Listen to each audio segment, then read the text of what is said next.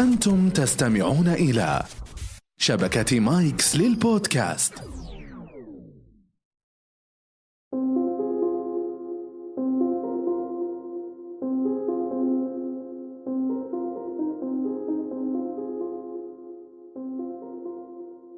أتى أحدهم وألقى حديثا مطولا أمام مجموعة من الأصدقاء. وتحدث وتحدث وتحدث. انتهى. خرج سأل نفسه سؤال. هل أنا حققت الهدف الذي أريد أم لا؟ هذا ما نسعى للإجابة عليه في هذه الحلقة. كيف تحقق أهدافك الإلقائية؟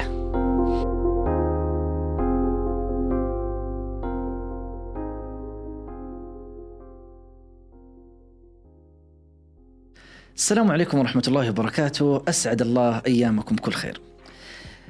في عالم المهارات الإلقائية مثلها مثل أي عملية في الحياة تحتاج أن يكون عندك فيها أهداف. ما هو أهدافك من هذا الإلقاء الذي سوف تقدمه بعد أسبوع أو بعد شهر أو الإلقاء الذي قمت به في قبل فترة زمنية؟ هل كان الهدف لديك واضح؟ يحتاج أن تكون الأهداف عندك واضحة بعدها سوف تقدم تقديما رائعا وجميلا ومميزا. أهم حاجة في عنصر الهدف أنك تتخيل بعد أن ينتهي الإلقاء أمام الآخرين هل أنا حققت أهدافي؟ بعضهم إجاباته عامة ولكن نريد إجابة حقيقية. تقول حققت أهدافي بنسبة 60% أو 70% بمعنى أن يكون الهدف قابل للقياس فتكون أهداف واحد اثنين ثلاثة. دعونا نتحدث قليلا في هذه الأهداف ودعونا نبدأ بمدخل جميل ومهم. هناك بحث رائع عن الشخصيات الناجحة. هناك شخصيات حققت فعلا نجاحات رائعة في الحياة. يا ترى كيف استطاعوا أن يحققوا هذه النجاحات؟ ذهب أحدهم ستيفن كافي وبحث عدد من الشخصيات الشهيرة في العالم التي حققت نجاحات. ما هي صفاتهم؟ ولكنه دخل إلى ما هو أعمق ليس الصفات فقط ولكن العادات اليومية التي يكررونها. قال هذه العادات فعلا هي طريقهم للنجاح. فبعد ذلك ألف أحد الكتب الأكثر مبيعا في العالم حقيقة وليست مثل بعض اللوائح واللافتات التي توضع أكثر مبيعا في العالم ولكنها فقط عبارة تسويقية. ولكن هذا كتاب حقيقة فعلا من أكثر الكتب تميزا ومبيعا في العالم. العادات السبع للناس الأكثر فعالية. هذا الكتاب الذي ألفه ستيفن كافي قام ذكر هناك عادة للناس الناجحين فعلا جعلت منهم ناس ناجحين. نريد أن نربط هذه العادة بالإلقاء. العادة تقول ابدأ والنهاية في مخيلتك. كيف؟ لك أن تتصور تقول أنا سوف أقوم بعملية إلقاء بعد أسبوع، سوف أقف على خشبة المسرح وأمام الناس أتحدث. ابدأ والنهاية في مخيلتك، كيف سوف تكون نهاية عمليتك الإلقائية؟ كيف سوف يكون الإلقاء الذي سوف تقوم به أمام الآخرين؟ لك أن تتخيل النجاح، الابتسامة التي ترتسم على وجهك، أن الناس مشدودين لك ومنجذبين لك، تتخيل بعد ما تنتهي يجي واحد يصافحك يقول ما شاء الله تبارك الله، وش ذا الإلقاء الزين؟ والله يا أخي أبهرتنا ما شاء الله، وش ذا المعلومات الزينة اللي استفدنا منها؟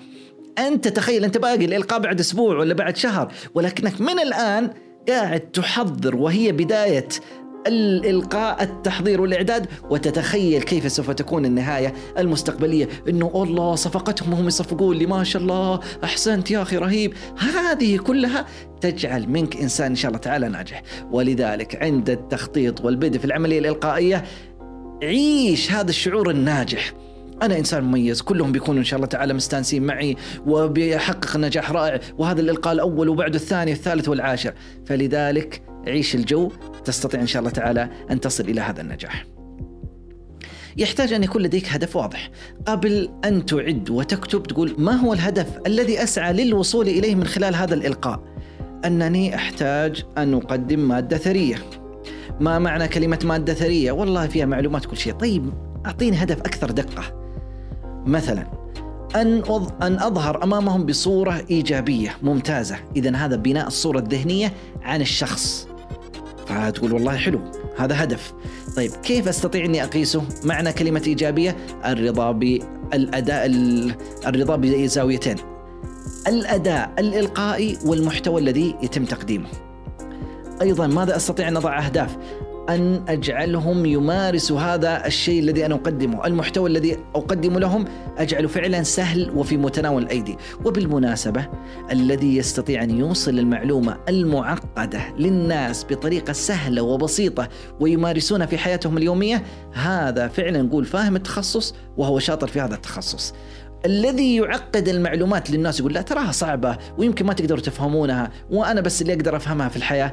هذا ترى هو أصلا مو فاهم السالفة ومو عارف كيف نقولها للآخرين الذي يفهم حتى الأمور معقدة ويبسطها للناس يوصلها لهم ترى دلالة فهم عميق للموضوع. الجميل في الأهداف أن يستطيع الإنسان أن يكتبها ولذلك نقول دائما ليس فقط أنك تتذكر الهدف دائما حاول أن تكتبه أثناء التحضير في آه، زوايا الورقة. اكتب هدفك خليه كذا حاضر أمامك وتراه كل فترة. آه، أيضا حاول أن تجعله مكتوب يعني دائما في الهدف يكتب في من 25 كلمة أو أقل. الهدف خلاص مكتوب كذا واضح أمامك وتتخيله عند الإعداد في كل اللحظات.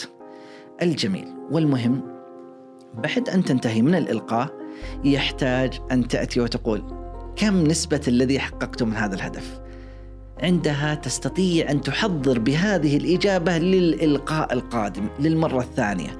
والثالثة والرابعة هذا ما يسمى بالتطور. التطور أن يكون المرة الأولى أنت وصلت إلى نجاح 30% المرة القادمة 40% التي تليها 60% وبهذا الشكل هناك قفزات في الحياة.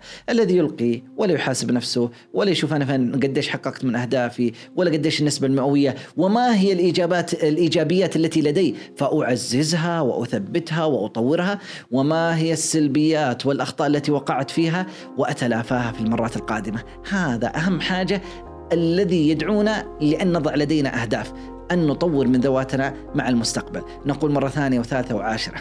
يا سادة يا سيدات النجاح في الإلقاء هي عملية تصاعدية تراكمية. لا تأتي من أول مرة تقول ما شاء الله أنا صرت ملقي ممتاز أنا أحسن واحد. لا لا لا يمكن. وأغلب المتحدثين الجيدين كانوا في البداية متحدثين سيئين. فأنت قاعد تبدأ من منتصف الطريق وتحاول أن تصل يوم من الأيام إلى القمم العليا في إتقان مهارة الإلقاء. نتمنى لكم إن شاء الله تعالى إتقان وإبداع في عالم الإلقاء ودعواتي ترافقكم بإذن الله تعالى. شكرا لكم.